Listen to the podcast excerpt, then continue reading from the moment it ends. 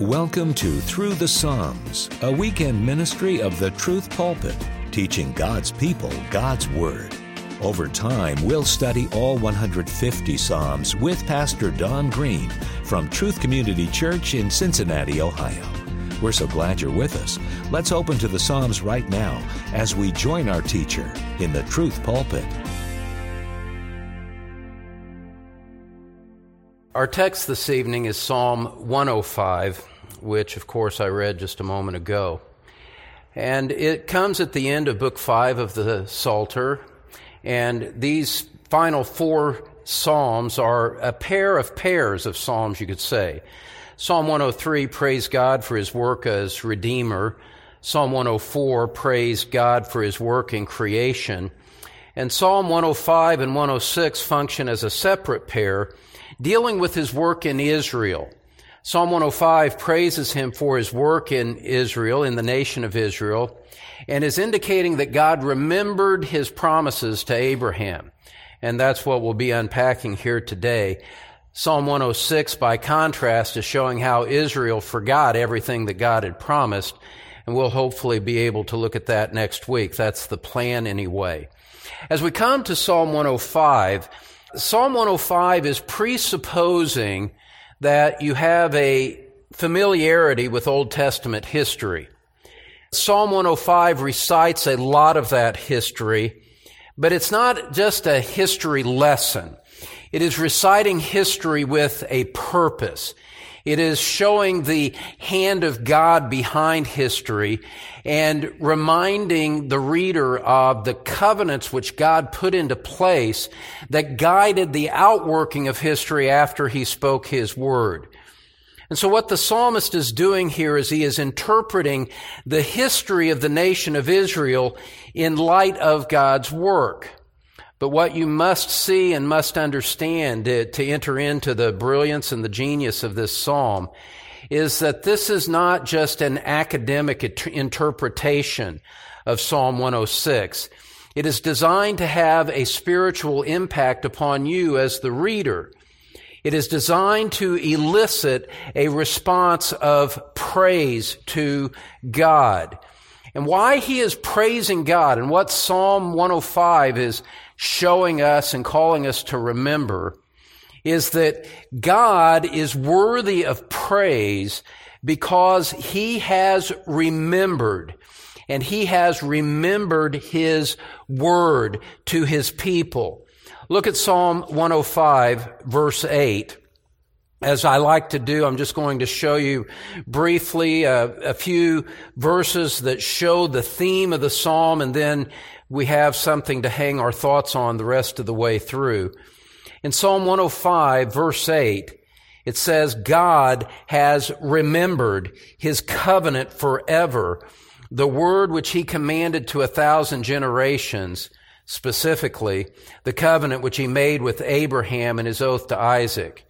You see, God remembered his covenant. Now in verse 19, it's a remembrance of the Word of God, speaking about Joseph. Joseph was afflicted in verse 18, his feet with fetters. He was laid in irons. Verse 19, until the time that his word came to pass, the word of the Lord tested him. God's word came to pass. What he had promised to Abraham now happened in subsequent history. And then in verse 42, you see, once again, it says that God remembered his holy word with Abraham, his servant. God remembered his word. What does that mean? What is he saying? What is the significance of that? God remembered his word in this sense, meaning that he kept his promise that he made to Abraham centuries earlier, centuries beforehand. Not one promise failed. Listen to this. God did in history what he had said beforehand that he would do. And that is the celebration of this psalm.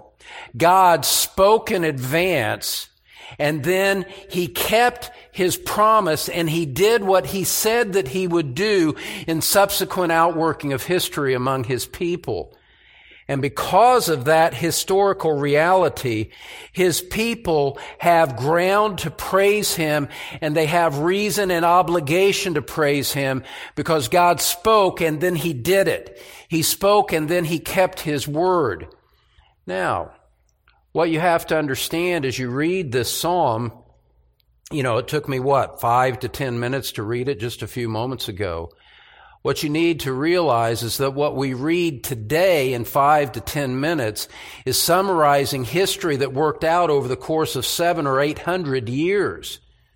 Seven or eight hundred years passing from the time of Abraham to the time of Moses and Aaron that is included in the scope of this psalm. Now, beloved, right from the start, you see something that needs to really impress itself upon your mind. We are so prone in our earthly, carnal, living by sight instead of faith approach to life, we are so prone to measure the work of God in terms of what we can see happening over the course of, of today or over the next 30 days or so. Well, this psalm introduces us to a completely different way of thinking about the work and the nature of God and the outworking of His purposes we see that it occurs over the course of centuries. Indeed, it occurs over the course of millennia. It was over 2,000 years from the time of Abraham until his ultimate seed appeared on earth in the Lord Jesus Christ.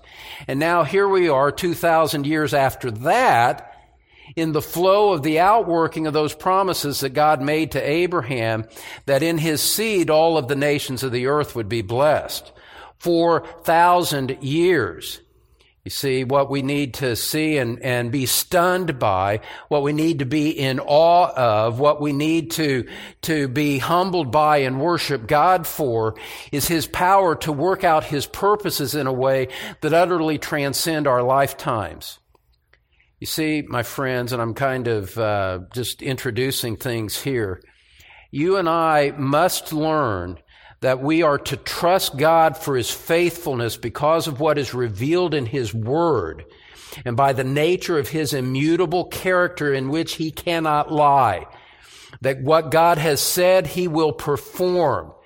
And that is not measured by what our perceptions are in the, over the course of the 70 brief years of our lives. We must understand this. We must believe His Word. We must trust Him to be working out His purposes, even if we don't understand and even if we don't see it before we die and go to glory. God is not restrained by the time limits of our lives, and He certainly is not restrained by our perceptions of what reality is. And the sooner that you and I embrace that, the more settled our ground for joy is, and the less we are going to be upset by the vicissitudes, the changing nature of life, and the comings and goings of world events or circumstances in our lives, or what happens even within our own individual families. We are meant to trust God for His Word and not live by sight in what we see. And Psalm 105 helps us to see that. And that's what we have the privilege of seeing here tonight. Now, the opening 15 verses of this psalm are, are paralleled in 1 Chronicles 16 along with other portions of scripture. We won't bother to look at that for the sake of time, but I just point this out that this passage of scripture appears in other places as well and is an important part of God's word. What happens in Psalm 105 is that it opens with this section that we could call a praise for the Lord's greatness. If you're taking notes tonight, and I certainly encourage you to do that, it opens with a praise for the Lord's greatness in the opening seven verses uh, of the psalm. And what happens is, let's just look at these first five verses again you'll see that it opens with a series of imperatives, a series of commands to the nation and to the reader of the psalm. There are 11 different imperatives in what we're about to see here, so that there is an, an urgency of obedience that is placed upon us to recognize the greatness of God and to respond accordingly. We are not simply reading this for the sake of, of having something to read here. This psalm is calling upon a volitional moral response in terms of what it is saying. And every one of us is responsible to respond in this way. Look at these opening five verses with me. It says, Oh, give thanks to the Lord. Call upon his name. Make known his deeds among the peoples. Sing to him. Sing praises to him. Speak of all his wonders. Glory in his holy name. Let the heart of those who seek the Lord be glad. Seek the Lord in his strength. Seek his face continually. Remember his wonders which he has done, his marvels and the judgments uttered by his mouth. Now, we're not going to itemize all 11 of those commands, but what I want you to see is, is that there's both an outward vocal aspect to these commands and also an inward contemplation that we are called to an outward speaking, an outward proclamation. Oh, give thanks to the Lord and call upon His name. Vertically, we, we call upon God and we thank Him for who He is. And then there is this corporate nature of singing to Him and singing praises to Him and speaking of all His wonders when we gather together corporately and we sing these hymns of praise that the musicians lead us in, we are, we are engaging in that which is commanded by scripture. And it is a glad obedience that we render. David came up and spoke and I'm, ex- he says, I'm excited to sing this song and speak forth the glory of his name. Rise up, O church of God. That is precisely it. That is to be the attitude of everyone that gathers together in corporate worship. We gather gladly to vocally respond to God and to sing and to acknowledge his, his presence and his glory among us. One of the many things that I love about our church, and I hope that you're seeing over the course of these several weeks as I've taught on unity and humility of the church, on Sunday mornings and all of that, how very encouraged and pleased I am at the work of the Spirit of God in the midst of our body. And there's just so much for us as church leadership to give thanks about what God is doing in your lives. When we gather together and I stand up front and sometimes I just stop and listen, I hear the voices behind me. It's not silence that I hear.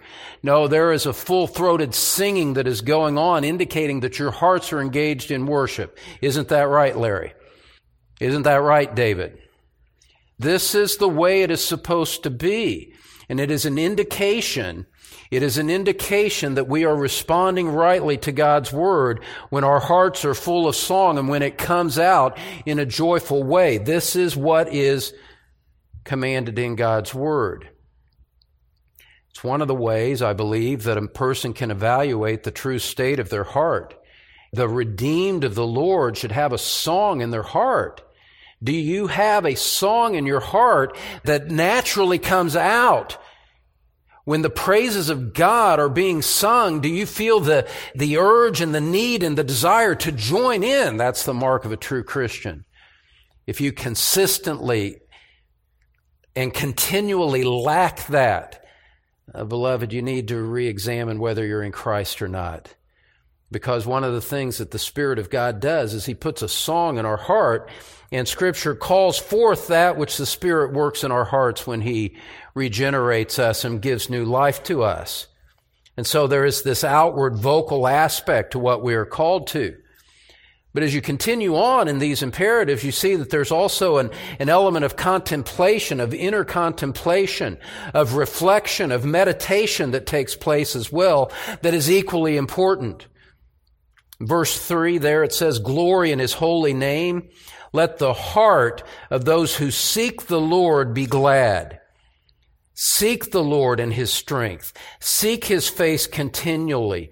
Remember his wonders which he has done, his marvels and the judgments uttered by his mouth. this seeking, this remembering, this gladness of heart is an inner disposition that is vertically seeking after God, a preview of Matthew 6:33 that says seek first his kingdom and his righteousness as that which is the first priority of, of life. Your first desire, your first motivation, your first impulse, your, your first affection being God, I want to know you. There's a more contemporary song, Oh Lord, I want to know you. I want to know you more. That is a, a bubbling fountain in the heart of, of the redeemed. And I don't, I don't know, there's just so many things to teach out of Scripture. But one of the things that I've tried to emphasize from time to time as we've gathered together is that what Scripture is presenting to us is what real, authentic Christianity is, is that it is so much more than a mere outward code of moral behavior. We're not studying scripture in order to conform our behavior to an outward standard that comes with the territory, but preeminently we're wanting to know this God who has revealed himself in his word and has acted in history to prove the certainty of his promises to his people. And we vertically want to know him and worship him and respond to him. And that love of heart and that affection of heart, soul, strength, and mind is of the essence of the commandment that God places upon people to know Him. So it's not a matter of keeping rules preeminently. It's a matter of knowing this God that has made Himself known. And so there again, look at it again in verse 4. Seek the Lord in His strength. Seek His face continually. Seek His countenance. Seek the place where you can look into His face and know who He is. And that's what this psalm calls us to do. And the idea of it is that this is done in a spirit of thanksgiving, of a recognition of who God is, of the blessings that He has given, and giving Him a response of gratitude and thanks as a result. And so, who's it addressed to in verse 6? In response, his people, God's people, should magnify his name. Look at verse 6. O seed of Abraham, his servant, O sons of Jacob, his chosen ones, he is the Lord our God. His judgments are in all the earth. And so the psalm is directed in a particular way at the time it was written to the people of Abraham, the descendants of Abraham, the people of the nation of Israel. And he's going to go on and say, remember what God spoke to Abraham and remember what he did in what followed and recognize that God is a God who is faithful to his people. He acts on behalf of his people and therefore we are to give thanks and to honor him with our worship. And so we magnify his name. We magnify his name vertically to him with vocatives, with, with words of address. Oh God, oh Yahweh, oh Lord of the nations, I look to you and I speak to you and I honor your name. And then we think of it in a horizontal way and we speak to ourselves as it were in the proclamation of His Word and in our fellowship. Isn't God great? Oh, yes, He is, brother. Yes, He is, sister. You got that right. Our God is great. Our God is wonderful. And we, we exalt Him to each other. And we do it before unbelievers as well. And we proclaim His name throughout all the earth. Verse 7, look at it there. His judgments are in all the earth. God is sovereign over everything that happens in the world. His actions are, are reflecting His, His work and His judgments. In a way, He's done wonderful deeds, and as a result of that, we should praise Him vertically, horizontally, and within our own hearts. So this produces this great call to praise the Lord for His greatness. Well, having set the stage for that, what follows in the in the next 35 verses or so is the grounds upon which that praise should be offered. And the psalmist here has done something that we can all appreciate. He doesn't simply lay forth a command and then and then move on to something else. It's not this isn't a brief psalm. What he's done is something that is a little bit foreign and sometimes in our modern society and with our, you know, 15 second attention spans, we sometimes don't have the patience for. But the psalmist had the patience for it, and he walks through and tells many different aspects of the unfolding of the history designed to make a collective impact upon us that would enrich and inform our praise and lift it to higher heights than he would if he had only given a brief, a brief statement or a brief uh, command in the psalm. And so in the second part, we're going to see his praise for the Lord's faithfulness his praise for the Lord's faithfulness, and this is the extensive central section of the psalm that we are about to, to see. In this psalm, in Psalm 105, the theme of praise is God's covenant with Abraham. Look at Psalm 105 verse 8. Having set forth those 11 imperatives for praise, verse 8, he now says, and this is why we should praise him. Verse 8, He has remembered His covenant forever. The word which He commanded to a thousand generations. In other words, this covenant is, extends into the indefinite future. This, this is a covenant of, in, of eternal import. This goes on for future generations without number. What covenant in particular does he have in mind? Verse 9, the covenant which he made with Abraham and his oath to Isaac. And then he confirmed it to Jacob for a statute, to Israel as an everlasting covenant, saying, To you I will give the land of Canaan and the portion of your inheritance when they were only a few men in number, very few, and strangers in it. Now, back in October of 2014, I preached a message on Abraham and alluded to Psalm 105. And here we're going to go back and look at some of those same texts that we looked at several years ago.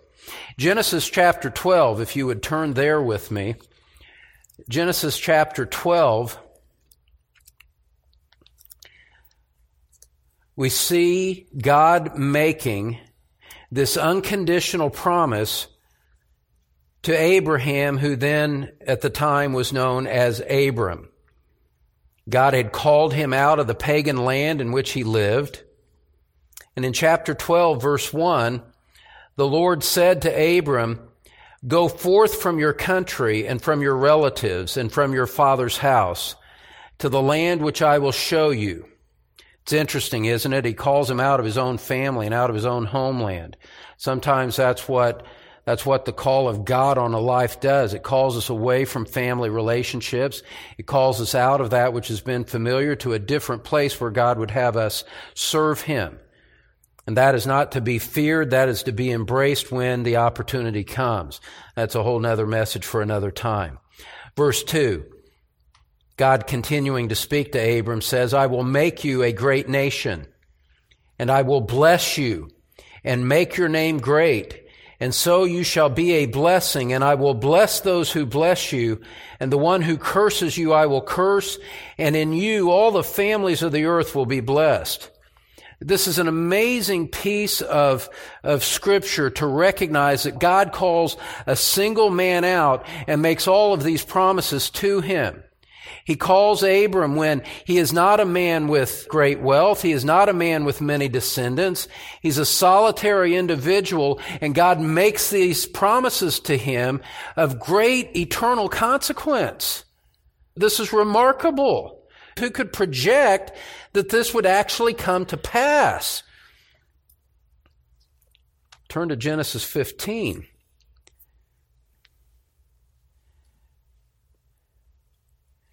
God took him outside in verse 5, said, Look toward the heavens and count the stars if you're able to count them. And he said to him, So shall your descendants be.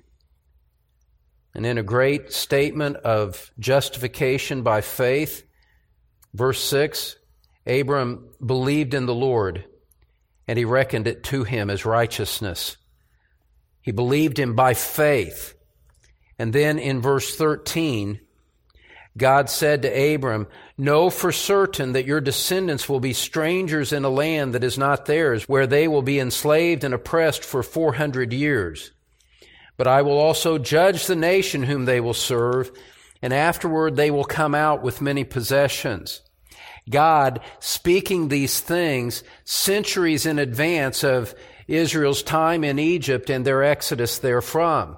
Centuries in advance, God is telling Abram exactly what's going to happen.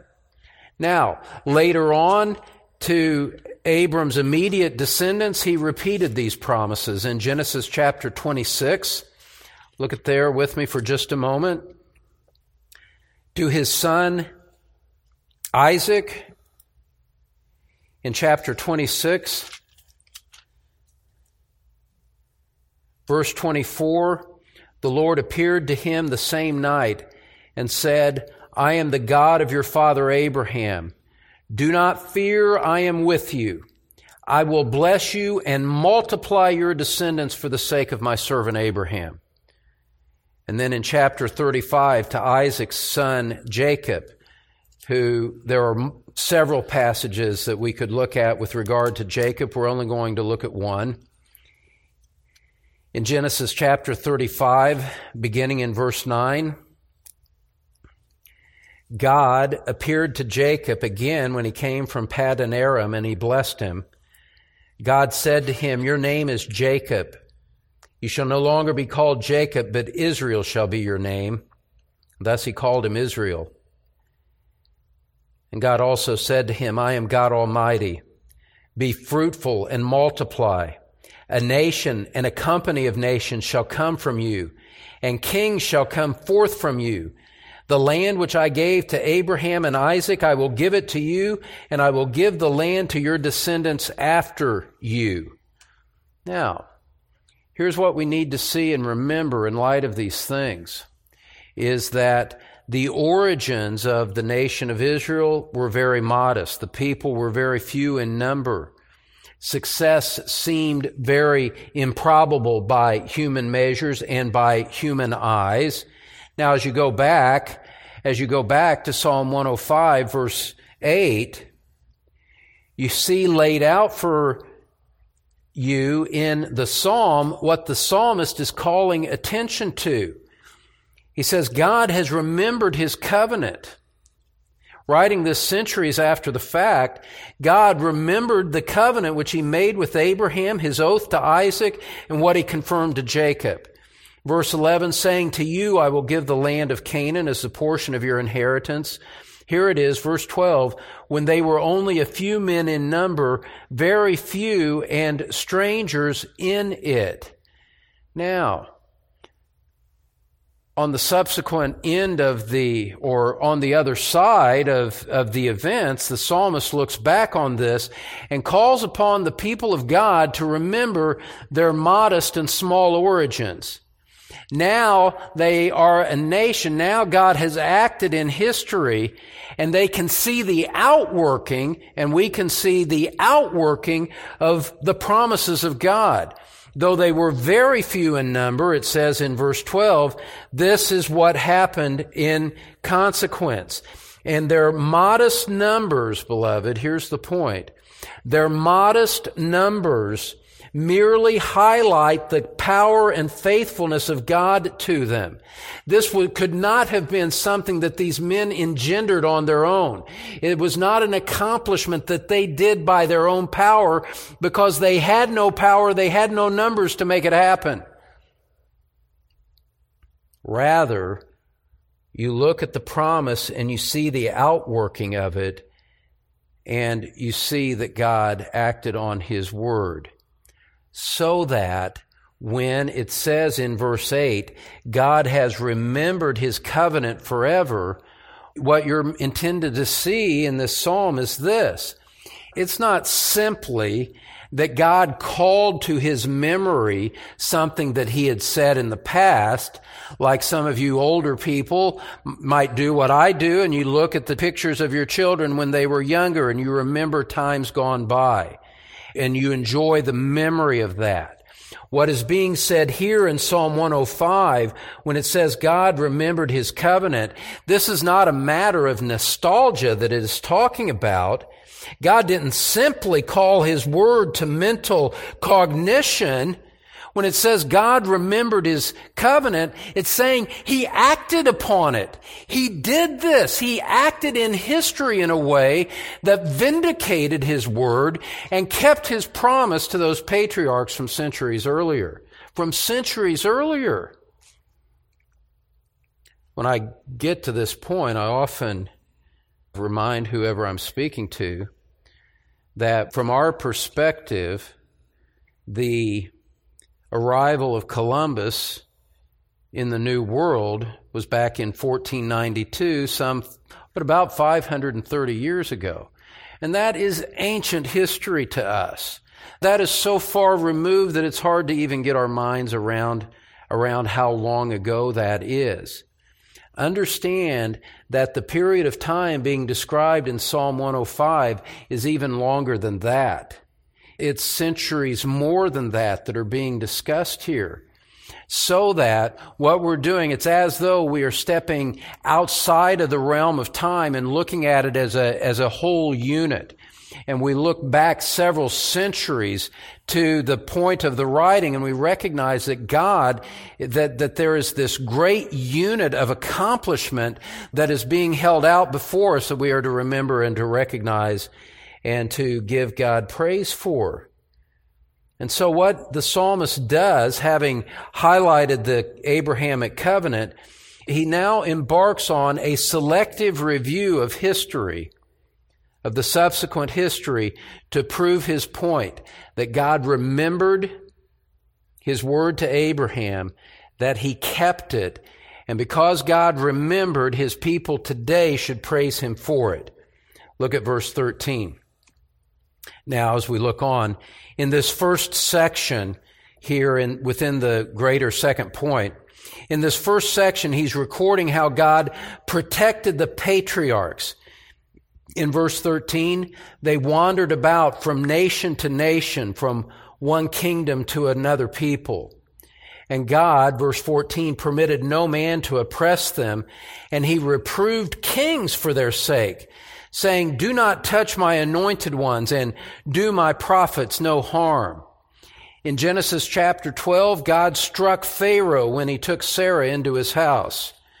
Later on in Genesis 20, he rebuked Abimelech when he also tried to take Sarah for his own. Abraham had been a little bit deceptive with them and misled them. And nevertheless, God intervened and rebuked kings. Kings the highest thrones of power in the earth at that time for the sake of his one man, Abraham. And so God is rebuking kings in defense of his vulnerable chosen one. He goes on and he accelerates, and this is a sweeping review that, that takes place. In this next section, he shows how God protected his people in the life of Joseph. Look at verse 16. He called for a famine upon the land. You remember there was famine throughout the world and Joseph had, Joseph was there in Egypt to provide food and to administrate the seven years of fruitful crops in order to survive the seven years of famine that God had revealed in advance. In verse 16, God called for a famine upon the land. He broke the whole staff of bread. In verse 17, God had made provision for his people before that happened. He sent a man before them, Joseph, who was sold as a slave. And they afflicted his feet with fetters he himself was laid in irons until the time that his word came to pass. The word of the Lord tested him. You remember what he's referring to here is that Joseph's brothers sold him into slavery and Joseph was carried off into Egypt. He was thrown into prison after Potiphar's wife falsely accused him of an assault. And so he languishes in prison for two years and in a detail that is revealed here, not included in the passages in Genesis, Joseph was in chains. He was in fetters during uh, at least a portion of that imprisonment. He was at the very bottom of it all. He had no power for his own deliverance. The person in authority was angry with him, thought that he had attacked his wife. And so Joseph was literally bound up to nothing but the promise of God. And what happened in that, in, in that, in that utterly bleak time in the life of Joseph? What, what happened? What did God do? Verse 20, the king sent and released him. The ruler of peoples and set him free. This king and the, the implication here that is that, that God was moving in the heart of the king in order to accomplish this for Joseph. In verse 21, he, meaning the king, made him, Joseph, the king made Joseph Lord of his house and ruler over all his possessions to imprison his princes at will that he might teach his elders wisdom. And so what's happening here?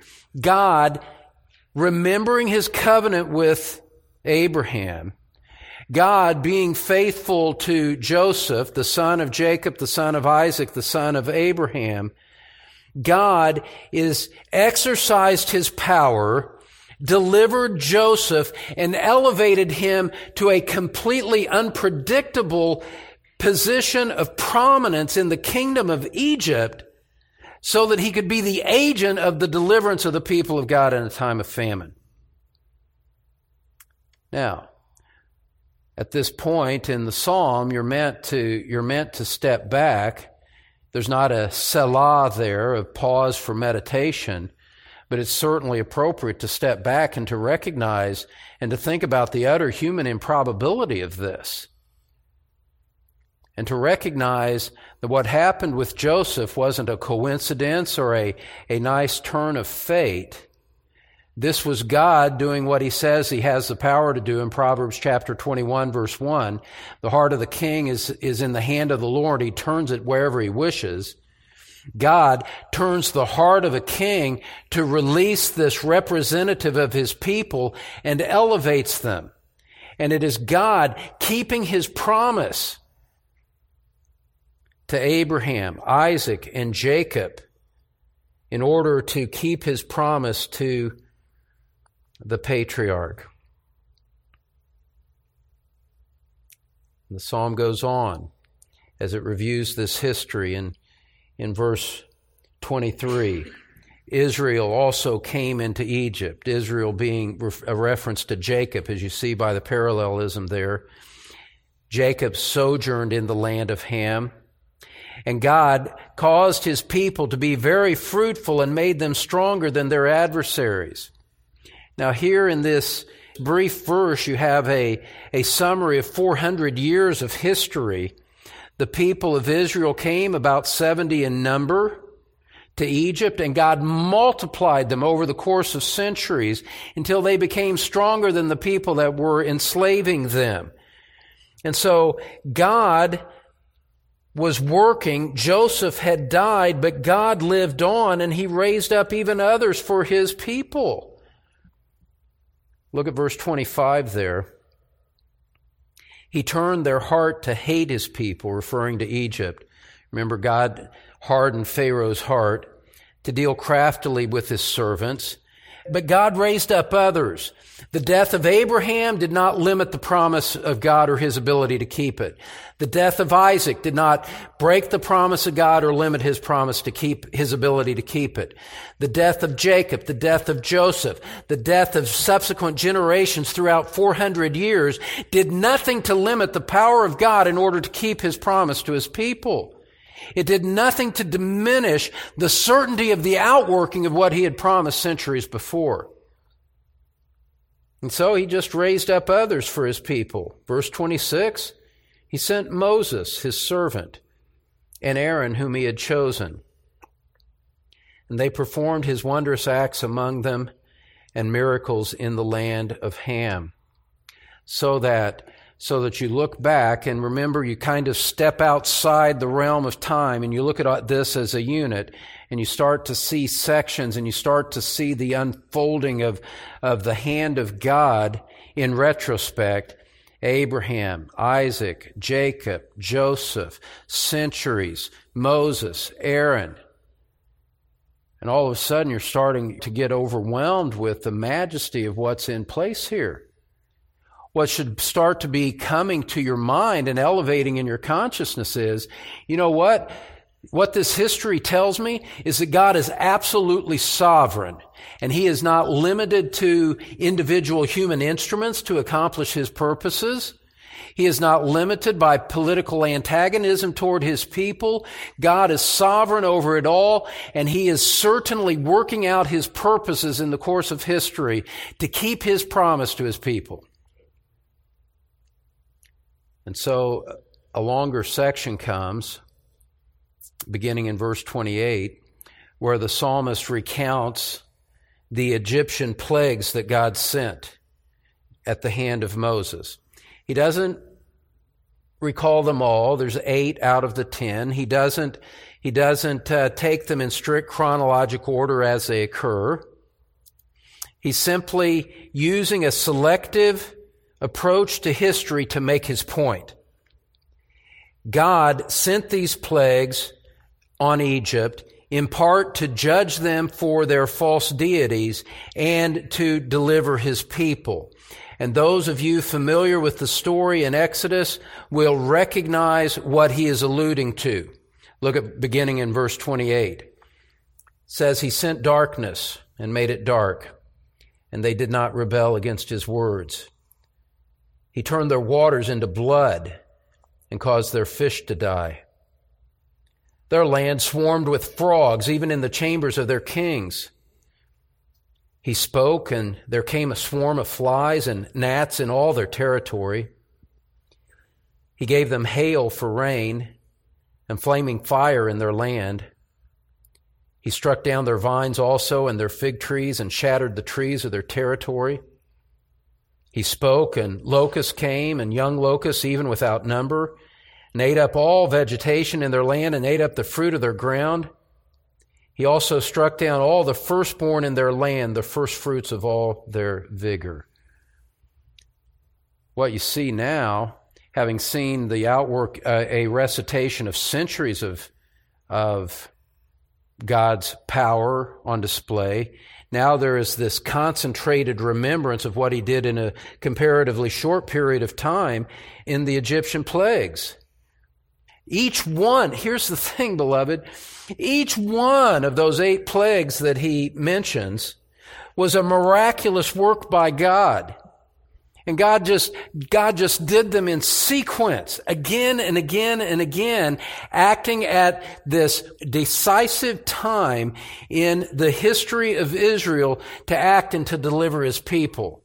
He had been keeping his word over centuries, and then when the fullness of time came, he acted in a powerful, miraculous way in a concentrated period of time in order to deliver them and to fulfill and to keep his promise to Abraham.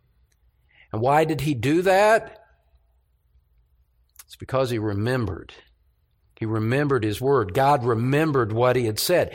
He, he remembered, but the truth of the matter is, he never forgot. This was his intention all along. And so, you look at the outworking of this history, you look at the plagues on Egypt, and what you see the psalmist teaching you is, is that God, watch this, God used his illimitable power to deliver his people from their enemies. And he did that. He exercised his power to save his nation. He did that because he remembered his word and kept his promises. And God did that because that's who He is.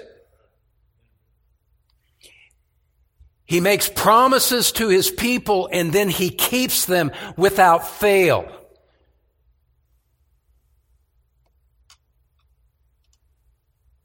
God oppressed the Egyptians so that they would send Israel away and release them so that God could establish them in the land that he first promised to Abraham 700 years earlier, speaking in round terms. Look at verse 37. He brought them out with silver and gold, and among his tribes there was not one who stumbled. Twelve tribes of Israel, they all exited safely. They all entered into the land eventually. Egypt was glad when they departed, for the dread of them had fallen upon them. And after they exited from Egypt, you remember they had 40 years of wandering in the wilderness. They sinned against God. We'll see that in Psalm 106. But God didn't abandon them. He provided for them even in the wilderness. He led them by the pillar of cloud during the day, the pillar of fire at night. The psalmist makes allusion to that. Verse 39. He spread a cloud for a covering and fire to illumine by night. Verse 40.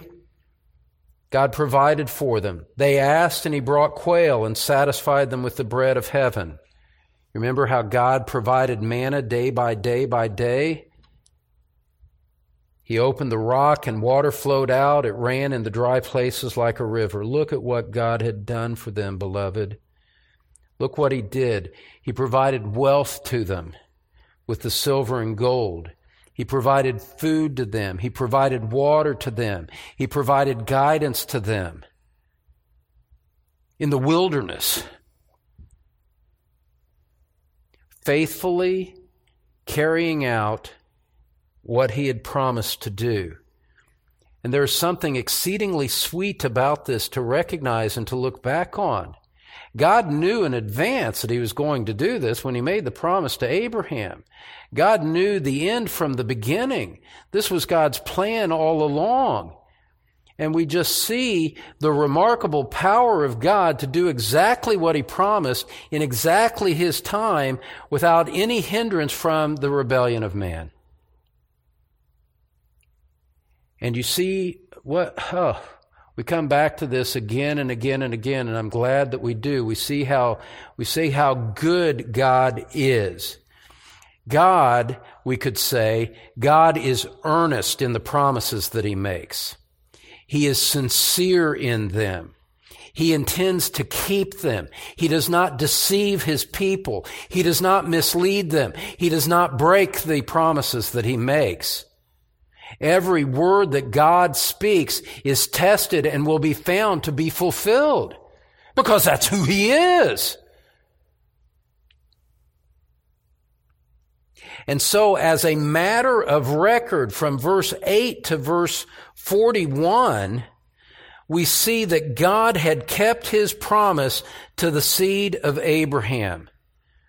Over the course of centuries, through all manner of danger and difficulty, he kept his word without fail in every single detail.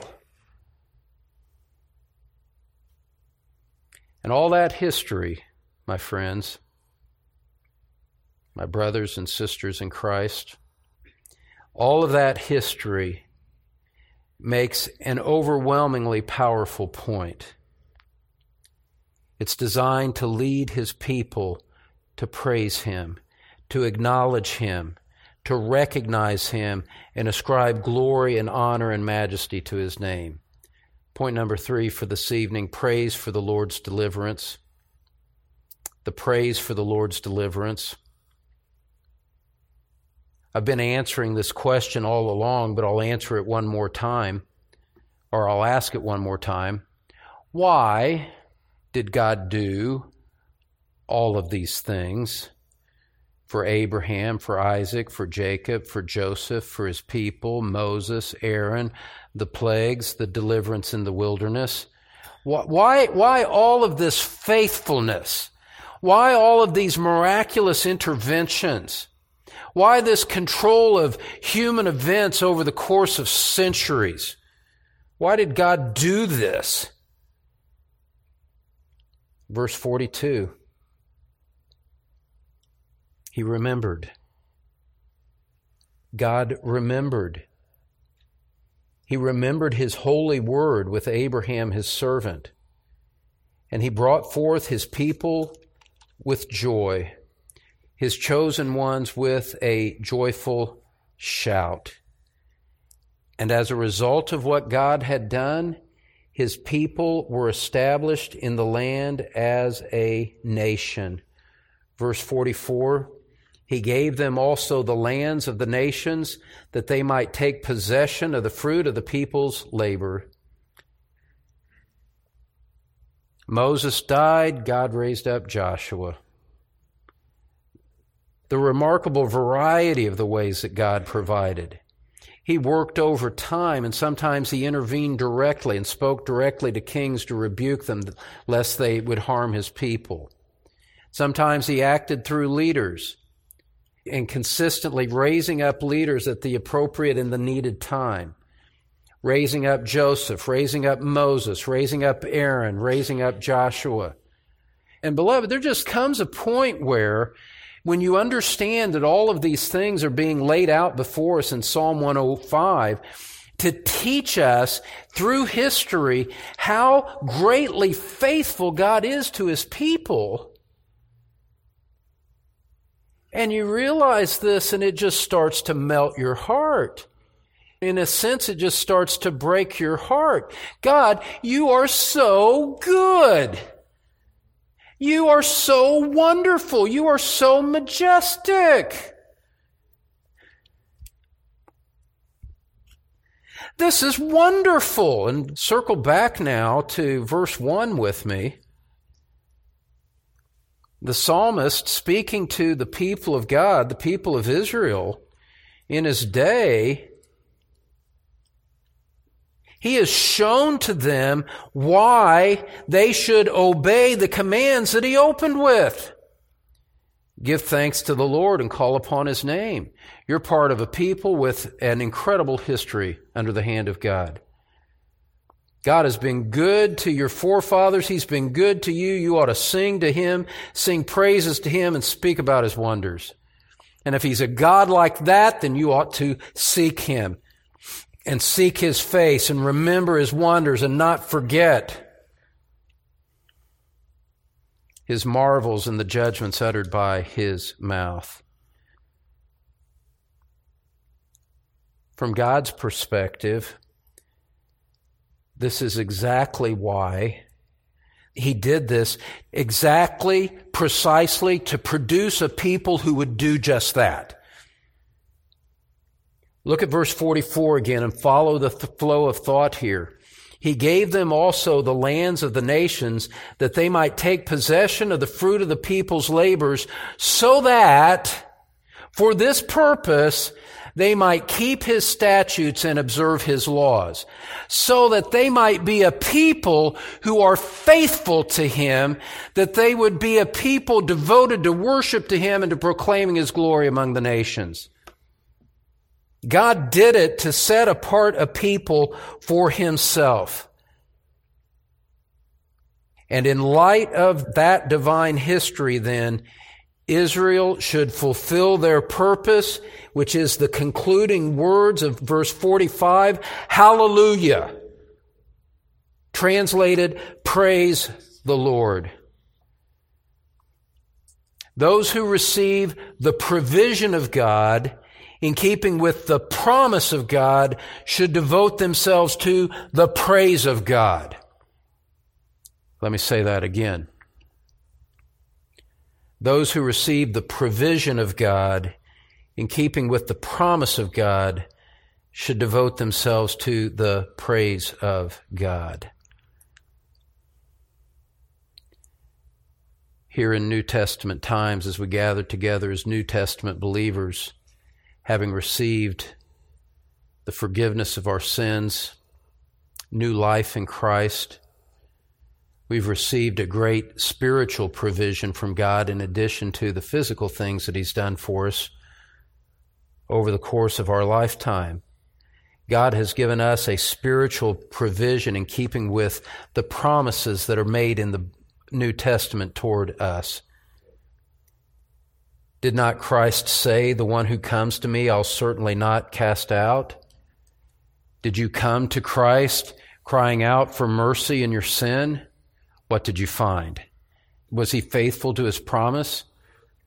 Did he receive you and forgive you and cleanse you and welcome you and adopt you into the family of God? Didn't he do that?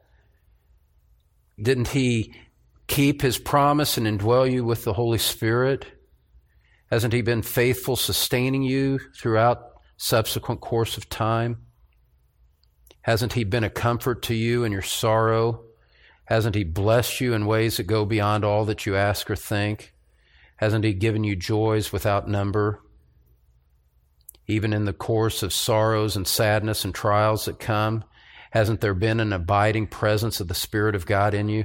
Isn't that the provision of God? Isn't it what He promised? Well, beloved, if that's true, then surely the call that's made to the nation of Israel can apply to the church of God in the New Testament. Look at Israel and see that God remembers his word. Hear the promise of Christ in the New Testament and renew your hope, your trust, and your praise in him. Hebrews chapter 13 verse 5, he said, I will never desert you, nor will I ever forsake you. Philippians 1 6, He who began a good work in you will perfect it until the day of Christ Jesus. Oh, beloved. Oh, beloved. Look at the cross of Christ and all the promises that flowed through Him, through His own lips, and through His apostles. And look at how much God has promised and how much He has done and how much more He will certainly do and then follow the call of the psalmist in your own heart and give thanks to the Lord and call upon his name. Sing to him, sing praises to him.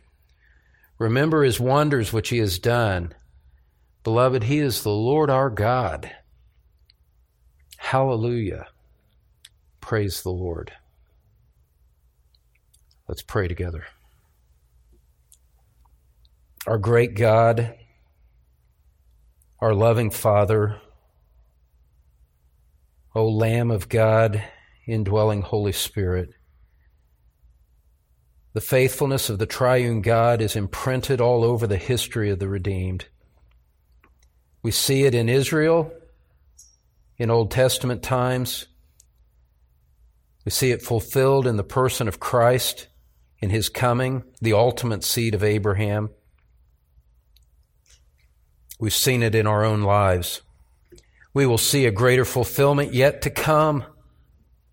O oh God, with the psalmist, we recognize your works. We thank you that you have remembered your promise. And as the psalmist calls us in Psalm 105, we humbly reply, Praise the Lord. In Jesus' name we pray. Amen. Well, my friend, thank you for joining us on Through the Psalms. You know, if you're enjoying this podcast, I think you would love to join our church on our live stream on Sunday mornings at 9 a.m. Eastern or 7 p.m. Tuesday evening, also Eastern Time. You can find that live stream link at truthcommunitychurch.org. Again, our live stream link is found at truthcommunitychurch.org. We hope to see you there. God bless you. Thanks, Don. And friend, Through the Psalms is a weekend ministry of the Truth Pulpit. Be sure to join us next week for our study as Don continues teaching God's people God's Word. This message is copyrighted by Don Green, all rights reserved.